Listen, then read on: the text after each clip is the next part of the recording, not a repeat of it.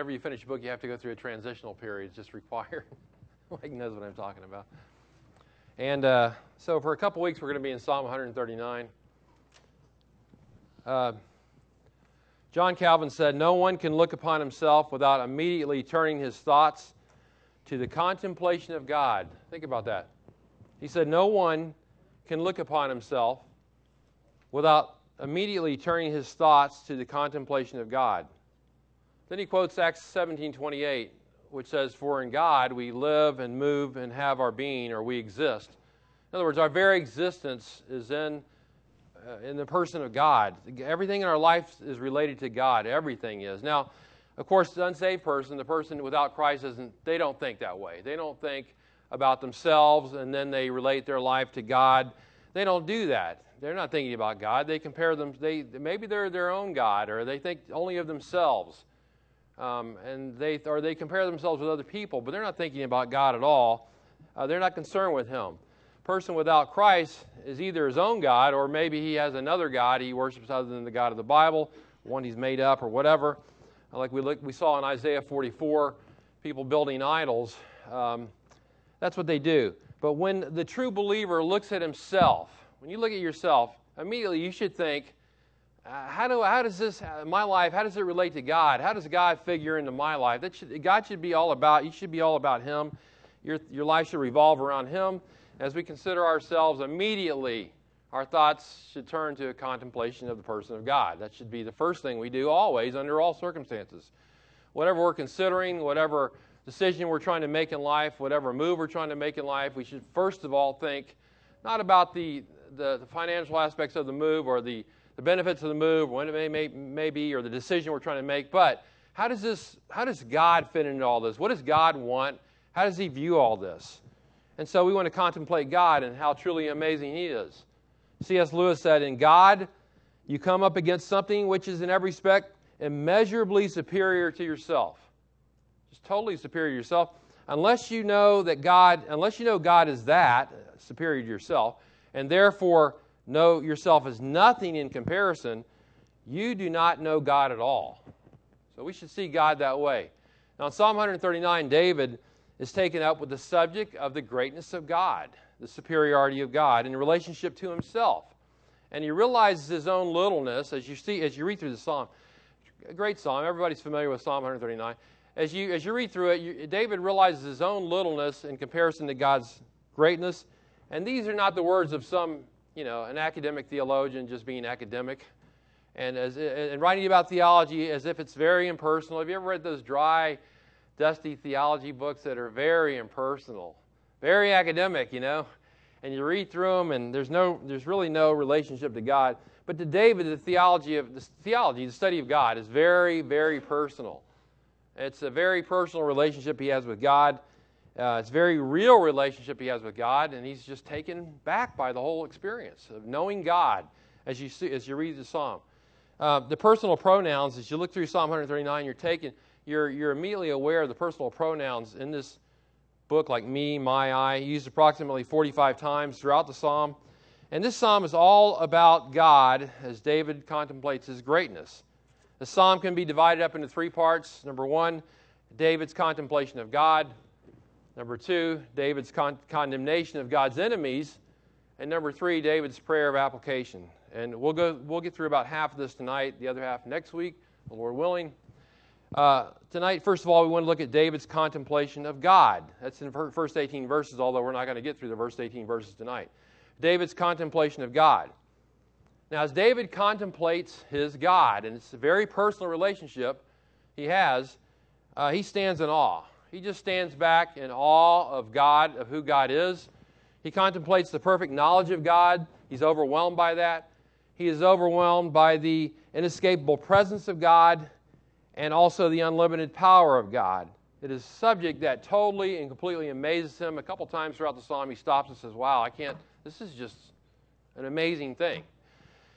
Uh, first of all, notice he's amazed at the perfect knowledge of God. First six verses. He's amazed at the perfect knowledge of God. Look at verse 1. The Lord, David says to the Lord, O Lord, you have known, you have searched me and known me. Uh, you know when I sit down and when I rise up. You understand my thought from afar. You scrutinize my path and my lying down, and are, are intimately acquainted with all my ways. Even before there is a word on my tongue, behold, O Lord, you know it all. You have enclosed me before, behind and before, and laid your hand upon me. Such knowledge is too wonderful for me. It is too high. I cannot attain to it.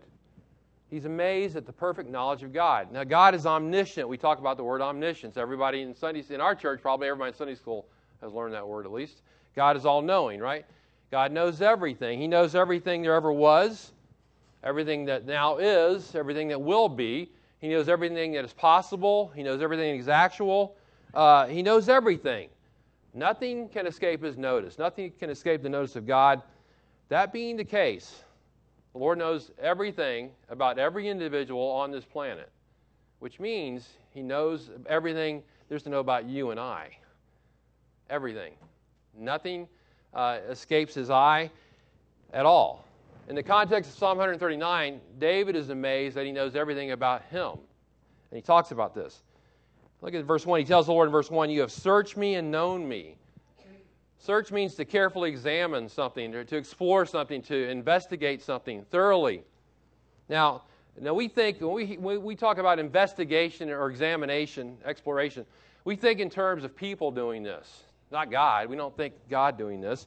We think of, for example, a police investigation into a murder. Someone is murdered, and the police have to investigate that murder. They look for clues, they look for suspects, they interview people, they ask questions, they gather information, they ask people to turn in clues, all these things, because they may not know who the murderer is, and they won't, and they have to prove who it is, and they have to have all the evidence to prove it, and so they investigate this.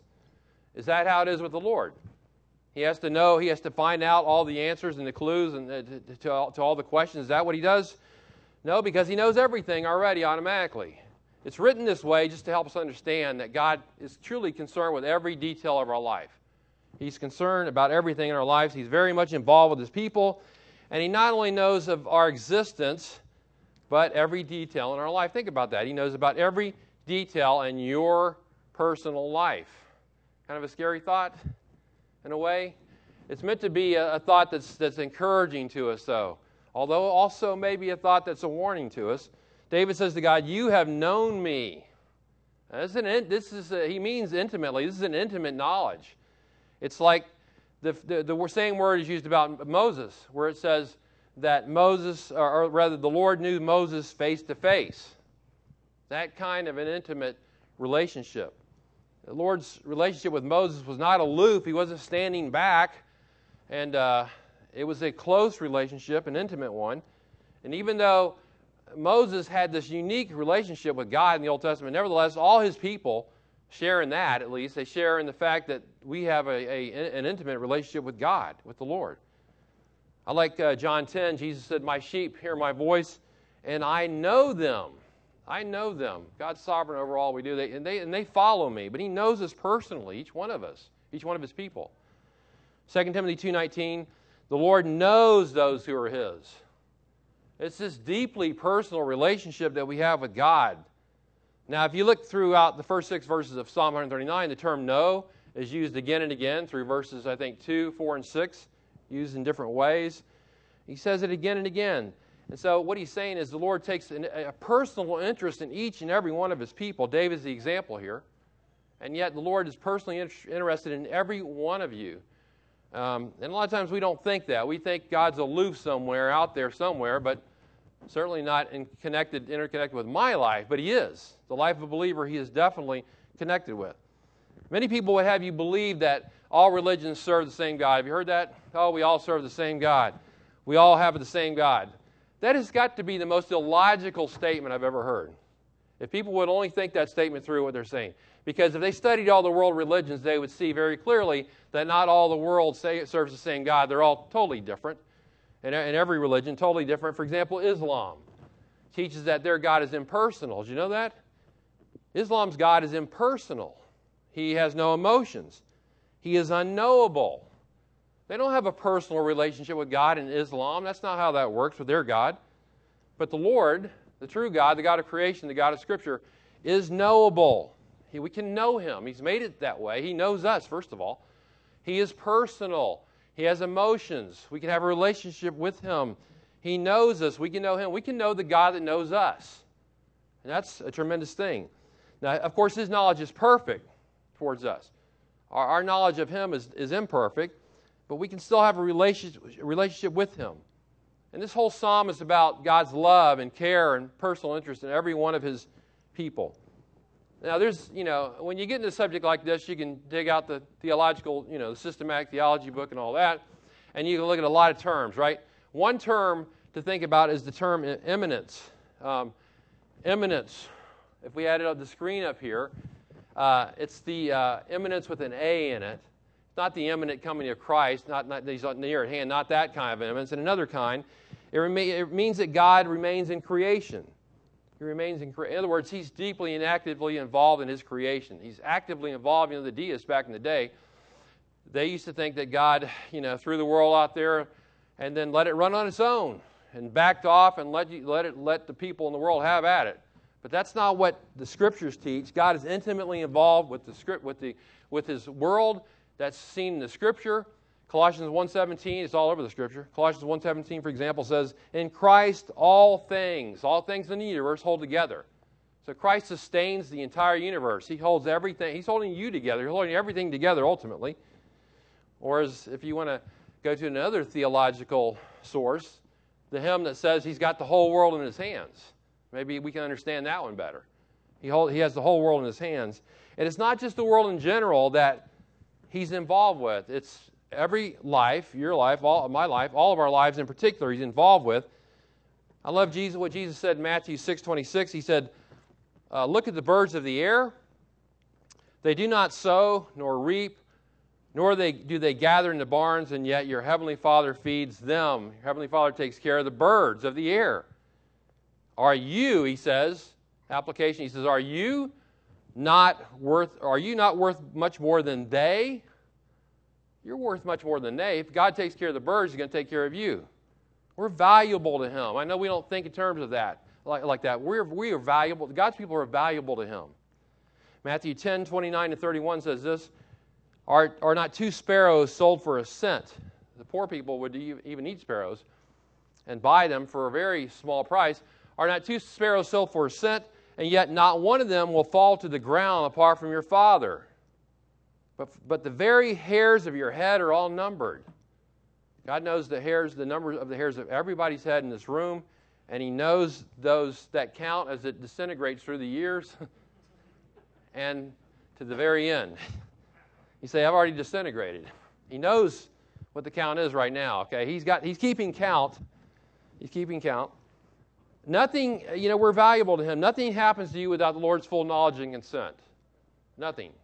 He knows all things. If you take, if God, listen to this, if God takes notice of each sparrow, each little insignificant sparrow, small, insignificant creature that falls to the ground, he dies, um, and God knows about that and thinks about that and, and, and, and is involved with that, how much more does he take notice of you as his, as his uh, child? He's sovereign over all these things. It's amazing thought. In Mark 4, the disciples are in a storm. They're in the midst of a storm. It's getting worse. Their boat is filling with water. At the same time, Jesus is in their boat and he's sound asleep. He's sound asleep and they're panicking on the boat. And he's, Jesus is seemingly unconcerned about their apparent danger. Uh, and so the disciples wake him up and they say this think about this question Teacher, do you not care that we are perishing? Jesus, Lord Jesus, God in the flesh, don't you care that we're perishing here? Don't you see what's happening? Don't you understand what's happening here? We're in the midst of a storm and you're sound asleep. What's going on here anyway? Now, what a question to ask Jesus. Have you ever asked the Lord that though? Have we asked the Lord that? Do you, don't you care about me? Don't you see the mess I'm in here? I got problems here. Do you not know about this? Do you not know about my problem I have? We ask, we ask the same thing. Well, how, did he, how do you think the Lord responded to that question? He calmed the sea and the, and the wind. And then it was his, his turn to ask a question. He said to them, Why are you afraid? How is it you have no faith? You don't trust me? You know, you can trust me. You can trust me in the storm here, in the difficult times. Now, it's easier said than, you know, if I was in a difficult time, I'm behind this pulpit right now. I'm pretty protected right here with this. In the difficult time, that's where I'm, I'm tested, though. Like Shane and Noel recently, for example. Luke in, in recent years. But the Lord does care about all the details of your life. He cares about all those things. He knows the troubles you face. He knows about all these things. And uh, He works in ways that we don't always understand. But it still should be encouraging to us, very encouraging to us, this message of Psalm 139. So David gets more specific about all the details as we go through Psalm 139. First of all, he says in, in so many words, He knows about my daily activities. God knows about my daily activities. Look at verse 2. You know when I sit down and when I rise up.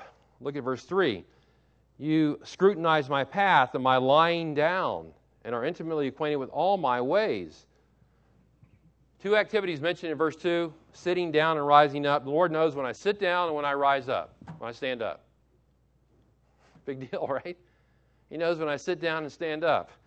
Uh, that doesn't sound very exciting, does it? It's very unimportant activity, very mundane. All of us may be engaged in this kind of activity maybe several times a day. Wouldn't you think that God would have said something more grand and fantastic than that? Maybe He would have, you know, talked about, you know, greater spiritual activities like the Lord knows when I'm preaching or evangelizing or making disciples or something like that. David was a king. He could have pointed out to the, as an illustration, he could have used instead of sitting down and standing up, he could have said, Look, I'm a king, I've got complicated political matters going on in my kingdom. The Lord knows about all these things. He could have used that as an illustration. But instead, he focuses on the mundane, right? Sitting down and getting up. Lord knows, by the way, when you came in this auditorium, the Lord knew what seat you would take. And he, and he knows when you sat down, and he, know, and he knows when you're going to rise. Hopefully, you won't rise up before the sermon's over. But if you do, he's going to know about it.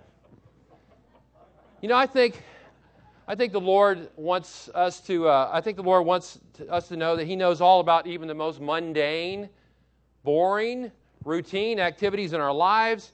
Those activities we engage in day by day. He wants us to know He knows about all that stuff. Very mundane. Kenny knows when you sat down. Very mundane activity. He's that interested in us. He's that involved in us. If he knows these activities that are unnoticeable by most people, nobody cares when you sit down or stand up. If he knows all about these things, then he knows about all the greater activities in your life. He knows about the great trials you face and the problems you have and all these things. If he knows that you sit down and stand up, he knows about all the other things. He knows when you do these things. Now, when I come home from work or wherever I'm at, uh, come home and I Sandy, how'd your day go? She, she'll tell me, she might ask me how my day went. I wouldn't know how our day went unless I ask her because I have to ask questions to find answers. I don't, I don't know. I don't know. I'm not God. I have to ask in order to know. But God doesn't have to do that. He automatically knows all my daily activities. He knows. Verse 3 says, You scrutinize my path.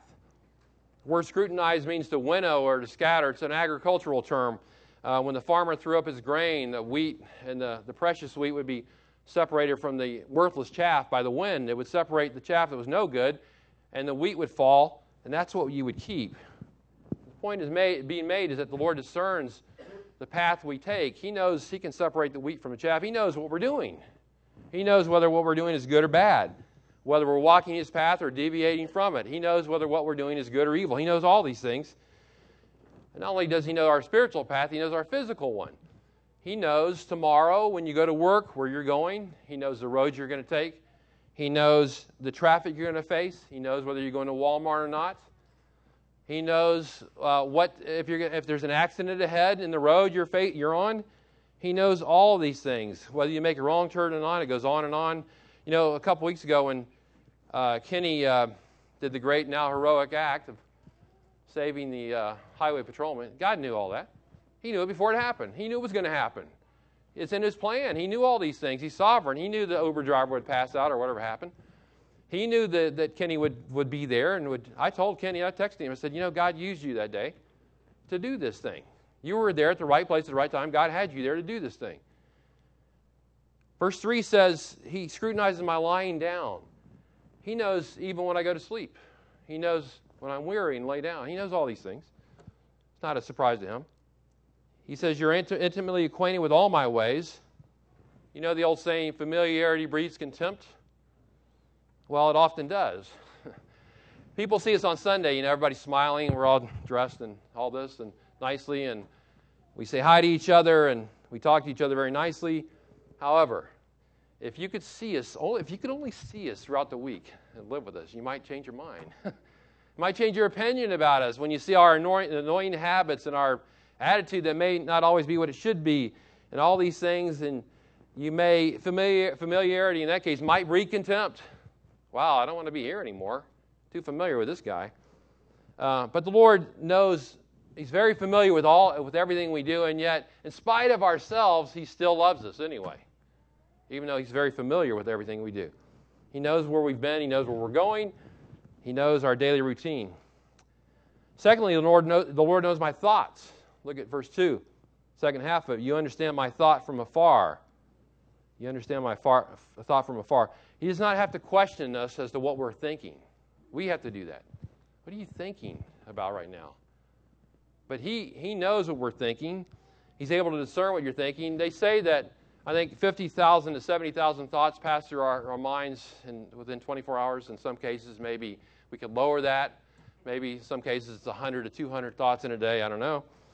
But the Lord knows every one of them. He knows every thought I'm thinking. He knows every thought that everybody's thinking all the time. Every single thought. He knows about all the thoughts that honor Him in my head. He knows all about all the thoughts that do not honor him in my head. He knows all those things. Not only our thoughts, he knows the attitude of our heart. He knows our motives for why we why did you do what you did? Why did you help that guy out? What was the reason behind all that? I don't know. You know maybe. He definitely knows, for sure. He knows our motives. You know, we can be pretty good at concealing things from others. We're very good at concealing things from people. We're, we've mastered that art, right? We, you know, we don't want people to know what we're thinking what our motives are, what we're doing. But God knows. He knows your dreams and plans. He knows your goals. He knows when your plans change. Change. None, none of those things are hidden from him. The Bible says man looks on the outside, but God looks on the what? Looks on the heart. So he knows all these things. Now, for, me, I, can, I'll, I'll probably try to judge a book by its cover. But God knows the content. He knows actually what's going on in a person. And some people you know, if they know you well, they may try to predict your behavior based on your past behavior. Oh, I think this person is going to do this based on what I know this person can do, and that may happen, but the Lord knows exactly what you're thinking all the time. And even if you change your, you know, your, the way you operate, in that instance, He knows what you're going to do. He doesn't have to be near you to find information out. He, God knows your thought from afar. He doesn't need spies to tell him, intel, to give him information to tell him what you're going to do. Nothing is too far off to God. I like the verse in Hebrews everything is open and naked before Him with whom we have to do, with whom we must give an account. God sees it all. Only, only God has this ability. He knows my inmost thoughts. Maybe that's why David prays the way he does at the end of Psalm 19. Psalm 19, 14, he prays this Let the meditation of my heart be acceptable in your sight, O Lord, May the meditation of my heart be acceptable in your sight. And maybe that would, and that would definitely be a good prayer for us to pray as well. So the Lord knows our thoughts. Secondly, uh, fourthly, the Lord knows my words. He knows my words in verse 4. Even before there's, think about this one for a minute. Even before there's a word on my tongue, behold, O Lord, you know it all. You know it all. Do you think that I know exactly what I'm going to say one hour from now? I have no idea. I have no idea. The Lord does know. He does. Now, I hope I don't put my foot in my mouth one hour from now. I hope I don't put my foot in my mouth one minute from now. That's possible. Uh, but the Lord knows. In Luke 22 34, the Lord told Peter, prior to the cross, He said, I, I say to you, Peter, the rooster will not crow today until you have denied three times that you know me. This is right after Peter swore up and down, Oh, I'm, willing to go to prison with you. I'll, go, I'll die with you if needs be, if that's, the, if that's what I have to do. But the Lord knew what Peter did not know. He knew what he would deny him in the very near future with his words. He knew the words he was going to say. He knew the words Peter would say before he said it. He knew it. He knew how many times he would deny him. Three times. He knew it. And he said, This is what's going to happen. The Lord knows in advance what we're going to say. He knows if I'm going to gossip in the next hour or two. He knows if I'm going to lie. He knows if I'm going to encourage someone. He knows if I'm going to discourage someone. He knows all these things. That's why it's a good idea, again, to pray the words of Psalm 1914, which David also wrote. Let the words of my mouth be acceptable in your sight, O Lord. The thoughts that we have in the word should be acceptable in his sight. Fifthly, the Lord knows our, my insecurities. He knows my insecurities, verse 5. He says, You have enclosed me before and behind and laid your hand upon me. The Lord knows we're weak. He's well aware of the fact that we're frail. He knows this information. Not surprised him. He's, he knows we're totally dependent upon him, and so he surrounds us with himself. That's what he does. He's before us, he's behind us, he's all around us. We're surrounded by God. God's people are surrounded by God. The root meaning of the word enclosed is to make a valuable, a valuable object such as money secure. We want to secure our money, don't we? So we hide it, or we put it in a bank or something, make it secure. Second uh, Kings 5:23 uses that same word, enclose, in reference to enclosing or binding silver in a bag. Why would you want to do that? To keep it secure. We want to keep it secure. The Lord encloses His people with, with His presence so we, we will be secure in Him. Find security in Him. That should be a great encouragement for all of us. Psalm 34 7 says, The Lord, the angel of the Lord encamps around those who fear Him. Now, the Lord doesn't do this for everybody, this special presence of God. He does it for those like David who know Him, and for all of us who know Him. That's reassuring. It's reassuring to know you're never alone. He's always with you under any circumstances, wherever you're at. And you may feel like you're all alone, but the Lord, the, the scripture says here, the Lord hems his people in. He hems us in on every side. He's our constant companion. How often do we cry out to him every day? Lord, I need your help. I'm in a, I got a problem here. I can't handle it. I need your help. But we know he's there. We know the scripture teaches that he's there. He provides us with so many blessings, so many protection, comfort, care, love, his love. He knows what we need. What do we need? We need him. We need his presence. That's what we need. David says in verse 5, You have laid your hand upon me.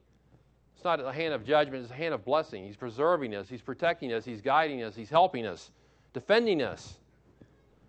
With the Lord surrounding us, surrounding His children with His present, presence, what more could we need? We have His security. Now, what's David's response to all this in verse 6?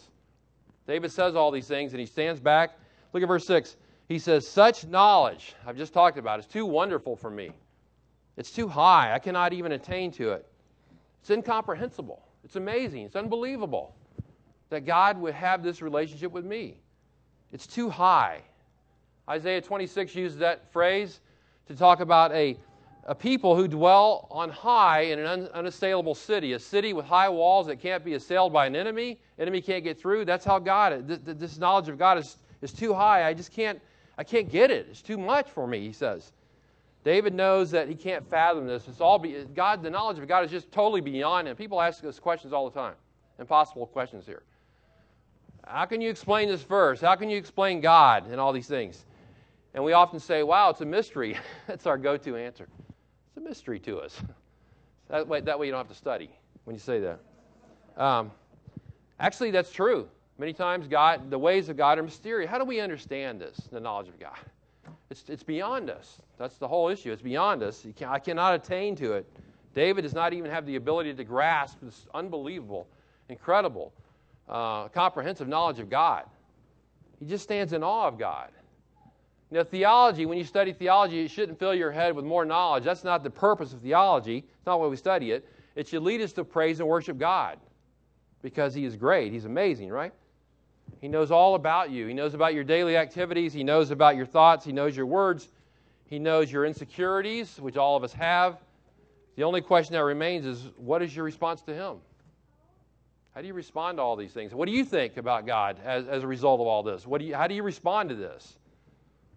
Psalm 139 should cultivate in us a heart of praise, a heart of worship, as we contemplate the fact that the Lord has perfect knowledge of us. Amazing. Secondly, God, David is amazed by the inescapable presence of God. He's amazed by the inescapable presence of God. Look at verse 7. Where can I go from your spirit, or where can I flee from your presence? If I ascend to heaven, you are there. If I make my bed in Sheol, you are, behold, you are there. If I take the wings of the dawn, if I dwell in the remotest part of the sea, even there your hand will lead me, uh, and your right hand will lay hold of me. If I say, Surely the darkness will overwhelm me, and the light around me will be night. Even the darkness is not dark to you. And the night is as bright as the day. Darkness and light are alike to you. Not only is God omniscient, but He's also, what's the other theological term? Omnipresent, right? Omnipresent. He is a God who is ever present, everywhere present, with the fullness of His being. Grudem says He is Lord of space and cannot be limited by space. I like that phrase. Lord of space cannot be limited by space. Or the New Te- or the, as the Old Testament says, Jeremiah 23, 23 and 24. God says, Am I a God at hand? Says the Lord, and not a God afar off? Do I not fill heaven and earth? David said in 1 Kings 8, The heaven and the, heaven, and the highest heaven cannot contain you. Now, that does, not, that does not mean that God is part of his creation like the Hindus believe. He's not part of a creation, he's the creator. Keep that in mind. Grudem again says God is present everywhere in his creation, but he's also distinct from his creation. He's distinct from it. Now, you know, the, the fact is, we can't, how can we grasp that? Again, how do we grasp this information? How do we understand this? All we can do is go back to verse 6, which says, Such knowledge is too wonderful for me. It's too high. I cannot attain to it. Verse 7, he asks two questions, two rhetorical questions that imply a negative answer. Uh, where can I go from your spirit? Where can I flee from your presence? To flee from the Spirit of God is to flee from the presence of God. No one can run from God and hide. It can't be done. You can't do it. People say, I'm running from God. Well, good luck. Good luck to you. Keep running. He's going he's gonna get you before it's all said. He knows. You think, are you going to outrun him? No place hidden from God. Jonah tried to do that. That's why Jonah 1 is interesting to me. It says Jonah tried to flee from the presence of the Lord, and he knew it. He knew he was doing it. Can you imagine that? Trying to flee from the presence of God, the God who is everywhere present with the fullness of his being. But the Lord used the circumstances to bring him back to his assignment that he had for him. There's an old saying that says, You can run, but you cannot hide. That's especially true of God. You can try to run, but you can't hide from him. He's inescapable. And then David specifies what he means by this that you can't run from God, you can't escape from God. First of all, he says, in effect, you can't escape from God in heaven, in verse 8. You can't escape from him in heaven. He says, if I ascend to heaven, uh, he says, you are there. If a person were able to ascend to heaven, he would find God there. That's his throne, right? Heaven is his throne. Even with all, and Matthew Henry says, even with all the people who would be in heaven, there is there even in heaven there is no escaping God's eye there in any corner or in any, any crowd. And who would want to if you're in heaven, right? Why would you want to escape from God anyway? You'd be glad that we'd be glad to be with him. It'd be sheer joy to be with him. And secondly, he said you can't escape from him in the grave, verse 8. If I make my bed in Sheol, which I take as the grave, behold, you are there. Uh, it's a word for the realm of the dead, and there's a lot of controversy about this, some controversy about the word, but basically the realm of the dead. If I were to go to the abode, the abode of the dead, the grave, God is there. Now, we don't like, that sounds strange. But uh, you talk about remote. We talked about remote places. That's remote. Can't escape God there. Number three, you can't escape from Him by traveling great distances. Verse 9. If I take the wings of the dawn, by which He means if you could travel with the sun from east to west, if you could travel with the sun, you can't escape from God. Travel the world, the worldwide if you want. Go to anywhere in the world, doesn't matter where you go, you're not, you're not going to escape from God. No matter how far you go. He's in the east, he's in the west, he's in the north, he's in the south. You can't get away from him. Number four, you can't escape from him in the sea. Verse 9. If I dwell in the remotest parts of the sea, even there your hand will lead me, your right hand will lay hold of me. That's, a, that's just an amazing thought. You could go to the very bottom of the ocean and hang out with all the strange creatures down there. You ever seen those strange creatures that, have, that are lit up and all that in the deepest parts of the ocean? Go down there. You're not going to escape the presence of God. There's a place in the ocean called the, the Challenger Deep in the Mariana Trench. Mariana Trench, the Challenger Deep is the deepest part of the ocean. Uh, it's been measured uh, to be approximately 36,070 feet below sea level. Really, really deep. In fact, I think one of the special ships, uh, boats went, uh, not boat, whatever they call it, capsule, something, went down there all the way to the bottom uh, to investigate it. But they say if Mount Everest, the highest mountain on, on Earth, was placed at this location, it would be covered by over one mile of water. Now that's deep. That's insanely deep. But not for the one who created it. The one who created it is not deep. He's, he's there. You can't escape him there. You can't escape him in the darkness, verses 11 and 12. Um, if I say, Surely the darkness will overwhelm me, the light around, around me will be night. Even the darkness is not dark to you. The night is as bright as the day. Darkness and night are alike to you. You ever been in, in, the, in the pitch black darkness? You ever been out in the woods on a really dark night with no lights? In the middle of the woods? Very, very dark, unless the moon's shining through, or the stars. Sometimes it's so dark it can, be, it can feel oppressive. It might even make you afraid. People have even gotten lost in the dark in the wilderness. But guess what? God knows where they are. They don't, they're not lost to Him. God doesn't need night goggles to see them in the dark. He knows where they are. It's immaterial to him whether it's day or night. He doesn't care. I like the phrase in verse 11 the night is as bright as the day to God. Not to us, it's not, it's not, but to him it is. The darkness cannot hide from God. Now, David's not saying all this because he wants to escape from God. He's not interested in escaping from God. He has no desire to escape from God. He wants to live in the presence of God, openly in the presence of God. He delights to live in the presence of God. He wants to do that. Um, and believers can take it one step further than that, even though God's everywhere at once with the presence of His fullness of His being. We can take it one step further. We have the presence of God with us in a special way. We have the Holy Spirit indwelling us. God's always with us. We cannot escape that. Can't get away from Him. We don't want to get away from Him unless we're running from Him somehow in disobedience. But David's very thankful for God's presence. And all of us need this assurance. And you see throughout the Bible. Joshua what, what needed to know that the Lord was with him when he undertook the mission to conquer Canaan.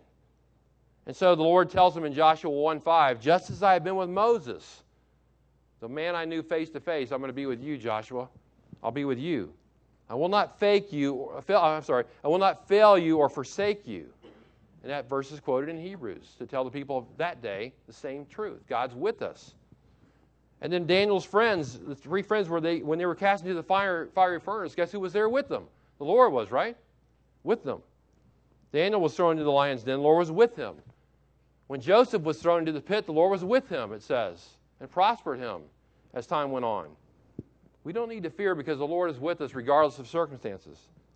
When Paul was in the city of Corinth, Jimmy taught uh, the uh, survey of 1 Corinthians this morning.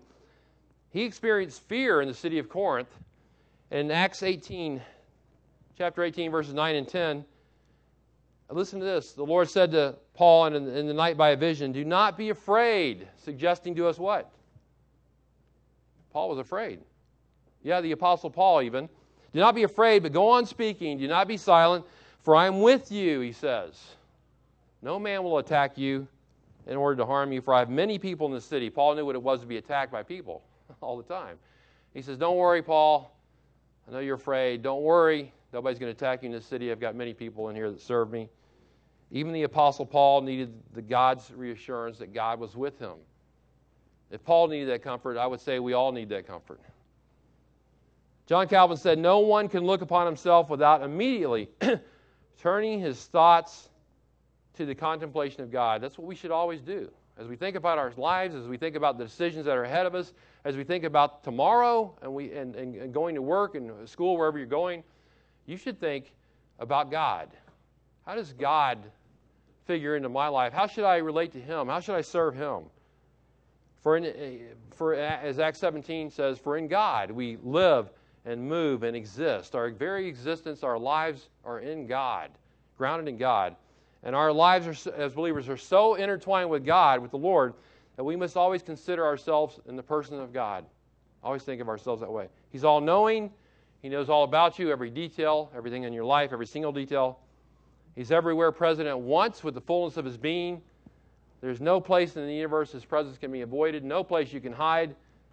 But apply, apply to believers, he's with you in a special way. He's, he's just infinitely superior to us. You read, read Psalm 139. He's infinitely superior to us. There's no comparison. And all we can do as we conclude is go to back to verse 6, just like David said, Such knowledge is too wonderful for me. It is too high. I cannot attain to it. We'll never grasp the true greatness of God ever. But we can always rejoice in the fact that He is truly amazing. Let's close in prayer. Lord, we are grateful again for your word, for the fact that we, that we can know you, Lord, that you know us first and you, and you call us to yourself. and that you are uh, God superior in every way to us. Lord, we're glad about that. We're thankful for that. We pray we'll depend upon you this week, look to you in all our needs. We praise in Christ's name. Amen.